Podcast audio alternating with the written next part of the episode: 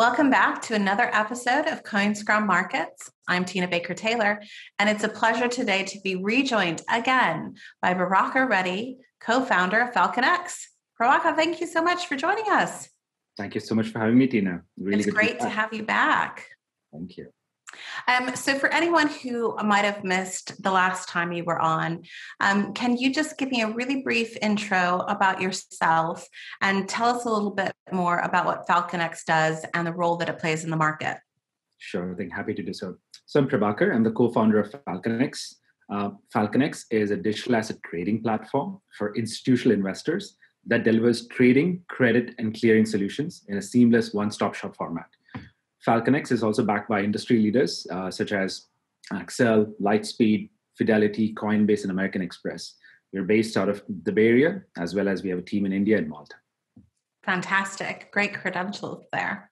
Yeah. So, um, given FalconX's position in the market, you have some great visibility over the changing behaviors and you know the market personas uh, amongst the participants and I think perhaps you're a little bit more able to um, move insights beyond being just anecdotal.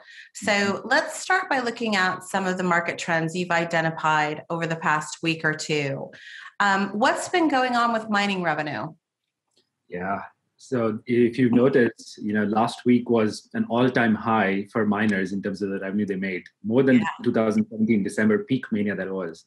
So I think miners hit about 350 million dollars in revenue last week, um, and it's just overall, if you look at it, Jan and Feb have been phenomenal months for crypto miners, and this is good. And if you really need to understand why this is happening, we have to look at the Bitcoin price action, which is we're in a bull market, to the hash rate that's uh, for Bitcoin, right? So mm. you've seen the last few weeks about a 65 to 70% increase in Bitcoin price versus a 15% increase in the hash rate. So increasing prices, low hash rate, which means miners are just making a killing in between. Uh, so our miner clients, they've been reinvesting their profits back into the business to keep, you know, keep scaling their hash rate. It's, it's a great time to be in the mining business right now in the bull market. Yeah, well, you know, it hasn't always been. Um, you know, miners feel the market. I think sometimes um, certainly equally, maybe more so than investors. So it's good to see them being rewarded for some of those lean months we had. Uh, so we saw some um, pretty major and quite sophisticated exploits um, from DeFi platforms over the last couple of weeks. You know, Alpha Finance, YFI, Cream were all recently exploited. Um, what what impact has that had on the market overall? Yeah, so we've seen about, I think, $50 million worth of exploits just happen in the past week, right? And if you look at it overall, we've seen about $150 million worth of DeFi hacks till date, and $50 million just happened in the last week, right? Yeah. We had the YFI DAI Vault, about $11 million. We've had the Alpha Homura and Cream V2 one, which was about $37, $38 million. Um, but the interesting thing is most of them were quick to remediate the attack vector mm. and they resolve these issues. Um, so that's the interesting part that's happening. Like the market's bouncing back very rapidly from these DeFi exploits these days. Yeah, but the, these exploits continue to happen, though, right? So, what does this mean for the technology in the long run? Do you think? How do we get past this? What feels kind of like ingrained risk? Yeah, good question, Tina. So, if you take a step back, you have to understand that most of crypto, like 99% of it, except for Bitcoin, still in its early experimental stages, right? We're in the 100%. very early. Yeah. And DeFi, even more so, right? We're in the infancy stage. All of DeFi is just starting off. And any revolutionary game changing tech, that has billions of dollars flowing through it, real money flowing through it, will suffer exploits, right? Mm-hmm. Especially the pace at which we're moving. Uh, if you look at exchanges in the early days and look at them now, there's just been tremendous improvements in terms of the number of hacks that have been going on and everything, yeah. right? However, what's important to note is relative to the DeFi market cap, which I think DeFi market cap is about $65 billion, and the total you know, value locked in that is, I think, around $40 billion. And like I mentioned, the overall dollars exploited or hacked is about $150 million so far, right? Mm-hmm. So the mm-hmm. loss ratio is less than 0.5%, which is a very small ratio.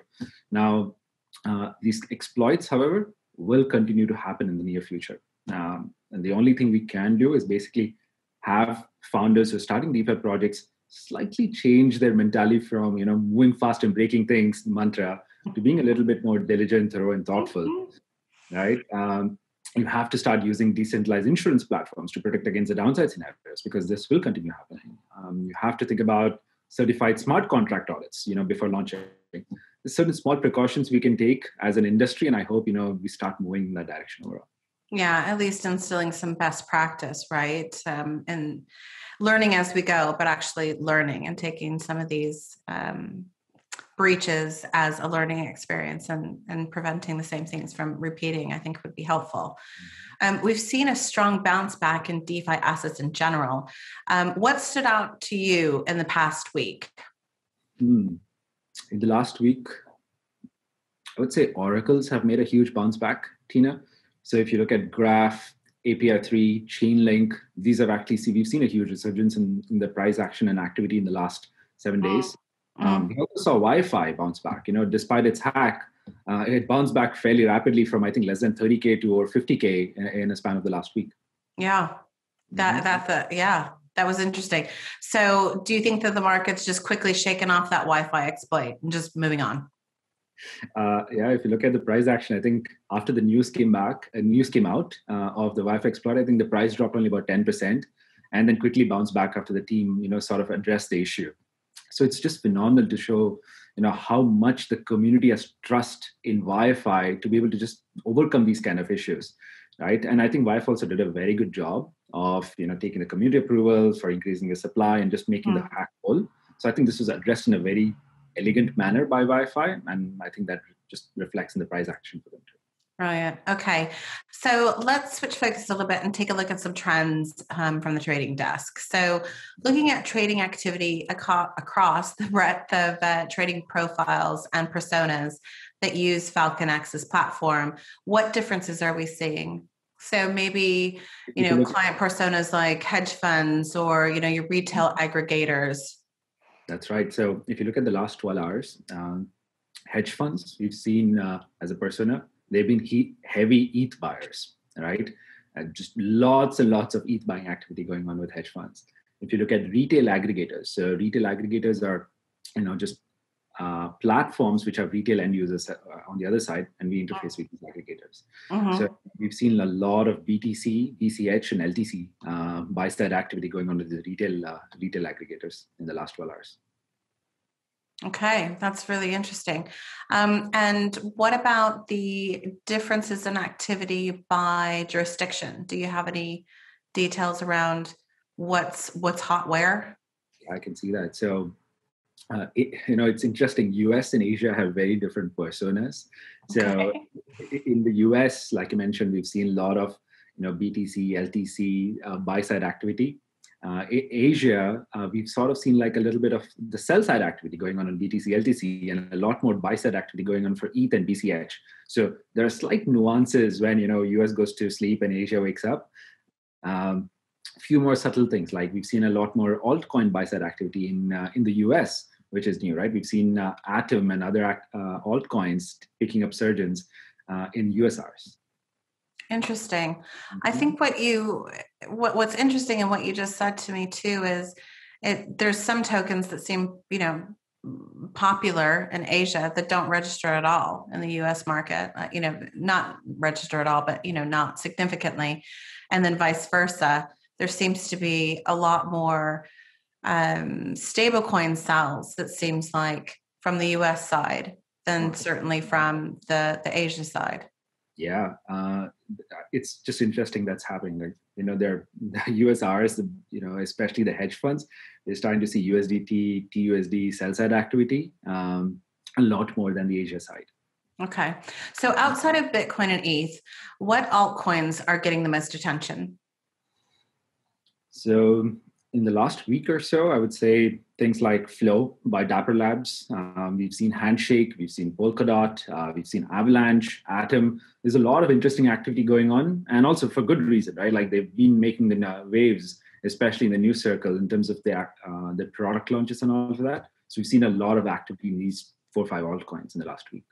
Yeah, indeed. And I think some of these um, tokens, especially kind of in the in the alt DeFi space, like Aave or Flow, you know, we're starting to see products actually being shipped, right? So, you know, I know with with Flow, um, the the NBA NFTs have been super popular. So it's exciting to see some of these projects actually deliver a product, um, as well as um, have their token, you know, Mm-hmm. perform well. I think. Mhm, mhm. Um, so let's focus more on the newer institutional participants that we've seen entering the market over the past year or so. There's been a Mhm. lot of activity in the last couple of weeks. Where has the growth come from, and how do their strategies compare to those that have been in the market for maybe a little longer?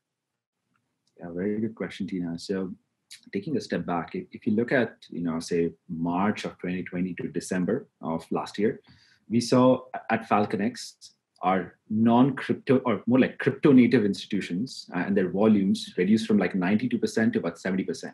Right. Wow. So that delta has come from new non-crypto native institutions that have flooded into this uh, ecosystem in the last few months right and what personas are these they actually come in various different flavors uh, and some of them were surprising to us so we've seen large traditional hedge funds right they've been allocating you know bitcoin to their uh, sort of like uh, profile as a macroeconomic hedge then you have 401ks and ira providers um, you have traditional enterprises you know who use crypto as a b2b cross-border payment mechanism primarily to lower the cost of transferring uh, you know assets as well as the time it takes to transfer these assets which Mhm. is a fascinating use case that we are seeing yeah. uh, we're starting to see large enterprises. You know, these are public companies, not only in the US, internationally too.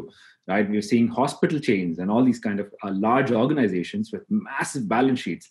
And the question is, should we allocate one percent or five percent of our balance sheet to Bitcoin? Just Mhm. fascinating how the thought process has changed in the last uh, few months. Right? We are also seeing payment gateways and international remittance companies as different personas are coming in. So and this trend it's not a you know one off thing it's it's a clear trend in our opinion where we are seeing non crypto native institutions actually just take over more and more share of the volumes that we are seeing at FalconX Yeah. Okay. So I I get this question a lot, um, and you are in a really you know uniquely well positioned place to to answer this and break this down for us a little bit more clearly. So looking across the microstrategies and the teslas and their announcements and you know taking on these these bitcoin um, balance sheet positions. Um, it's clearly had a role in supporting the price um, and you know positive sentiment overall. Um, and it might not have been so obvious that these purchases were taking place when they were taking place. So how does an institution now execute orders that are over a billion dollars um, without forcing the market too far away from them? Can you explain how that works across the market in general and you know how FalconX in particular has played a role so you know historically even up to like maybe say two or three years ago tina it was very difficult to conduct such large transactions yeah you've moved the market and priced yourself out Right. the market infrastructure also was not in place to actually execute such large orders. But I think Mm. we've come a very long way, especially in the last nine to 12 months. And just within FalconX too, right? We've executed several $20 million to $100 million plus buy and sell side orders like within like a few hours. So the infrastructure has significantly improved. Depth of liquidity has also significantly improved. And overall in the market infrastructure also, you know, has gone to a different place.